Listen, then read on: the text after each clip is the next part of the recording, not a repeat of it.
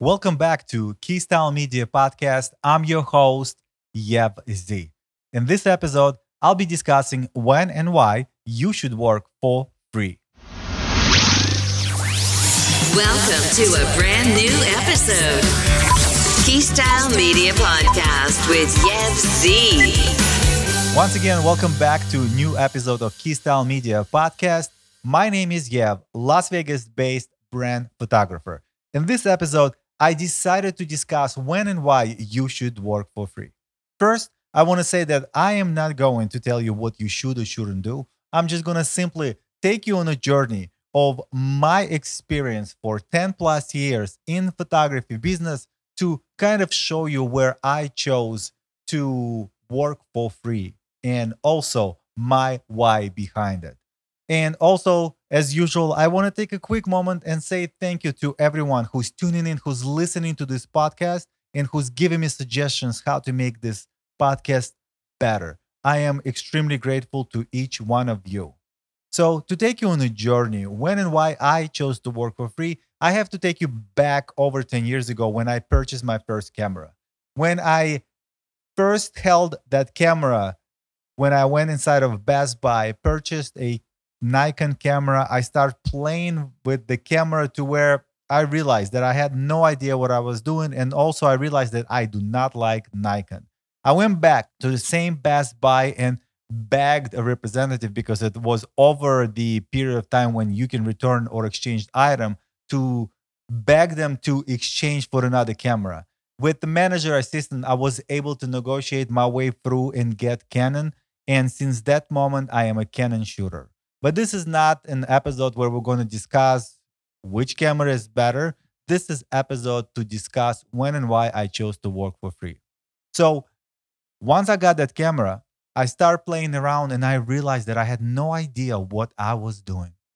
So, in order for me to gain the skills, gain the experience, and to explore photography as I know what photography is now, I needed to, you know, create a portfolio. And the only way to do that is I needed some subjects to stand in front of me. See, when I got that camera, camera did not leave my hand for like probably a year where I went any road trip, any outing with friends, any gathering with friends, anywhere I went, any event, whatever it was, I was taking pictures because I enjoyed it. And by taking pictures, no matter where I went, I was gaining experience. I was getting that knowledge that led me to where I am today.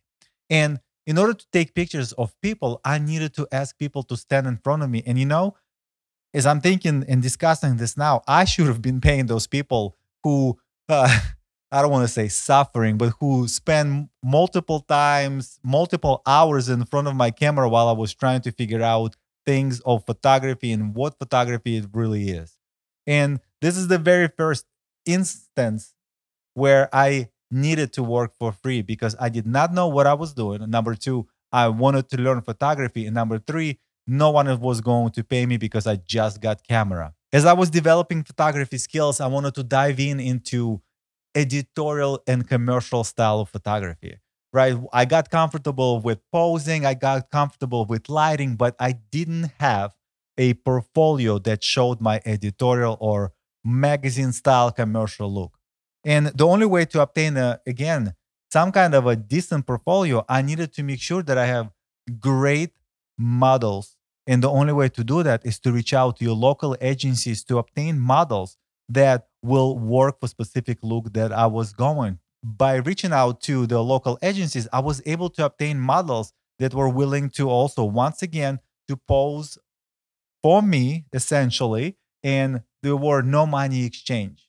And as a result, both parties are working for free, but we're creating something that we were able to use to our advantage in the future because I was being building my photography portfolio. They were building the modeling portfolio. And in this instance, they were both parties benefiting, you know, from our work where we didn't have to pay each other. As I was growing in the photography business, as I was exploring and, uh, you know, and kind of learning more and more and more about photography and new techniques and one day I remember clearly remember sitting, I don't remember where I was, but I remember thinking that how can I, with my photography, uh, kind of do good? What I mean by that is how, with my photography, I can do something to impact in a positive, ma- uh, positive manner, positive uh, way in my local community. So I start kind of like thinking, well, what can I do? This thinking led me to this. It led me to a nonprofit organization that helps rescue dogs. So what I did is I reached out. I talked to a nice lady who, you know, told me where to go, where to meet them, and it was an event where they brought pretty much every single dog they had and this was inside of a local uh, pet store. I'm not going to say the name. It's it doesn't really matter where it was. What matter is I was able to show up and bring each individual dog outside and take pictures without them being inside of the cage. Because by creating those images, you can sh- clearly see dogs' personalities instead of taking pictures of them being so scared inside of the cage where you don't see the personality and it does not attract right owner to the rescue dog. So this is another instance where kind of opportunity presented itself. I jumped on that opportunity and I was able to donate my skill to a local community where as a result what happened with me is when I decided to adopt a dog and reached out to that particular um, organizations, they were willing to help me to adopt the dog with almost no time spent, with no supervision, with nothing, because they saw how I was treating dogs at that particular event. So it was like so beneficial for the organizations that I was there. But as a result, I've gained even more. I've gotten something that, you know, first of all, it fed my soul that I was able to do something good for my community. And also, I was able to obtain the most amazing dog that I could ask for. And as a you know as as whole as a as whole there are so many other opportunities where i chose to work for free but i'm not here to brag what i did. I am here to inspire and open your eyes that you as a creative whatever it is you doing or even if you're not a creator there's so many things that we can do in our local community to help our local communities by simply donating whatever time you can donate.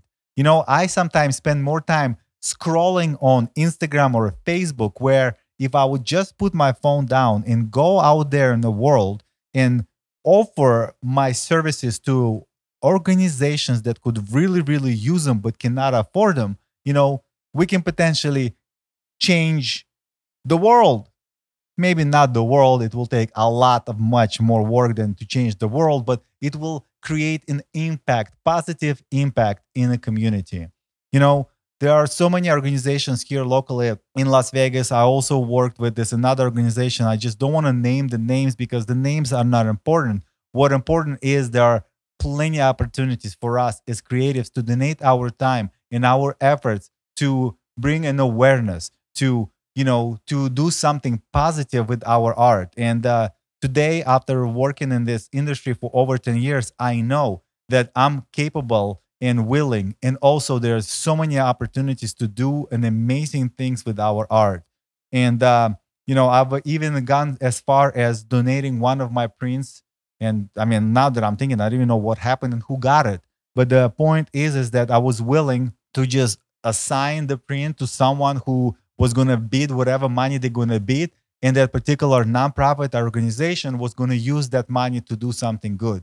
And you know as a result of all of this it's just it feels good and just do good something for my city for my community and for everyone around me.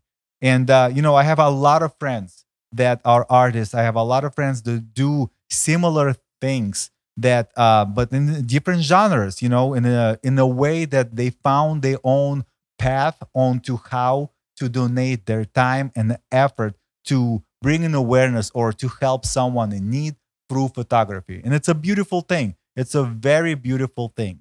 And uh, you know with that i just want to encourage every single person who's listening whether you are a creative whether you are not creative whatever is your path whatever is your passion, whatever you do for a living, don't hesitate to reach out to your local communities, to your local organizations that will always welcome you with open arms if you would like to donate your time, your effort, your art, whatever is you would like to kind of donate to them. They will be more than happy to accept it. I hope I was able to encourage you to go out there and participate in your community, to do good for someone who will be more than grateful for your help, for your art. And as a result, we can make our communities that much more better. With that, thanks for listening to the Keystyle Media Podcast.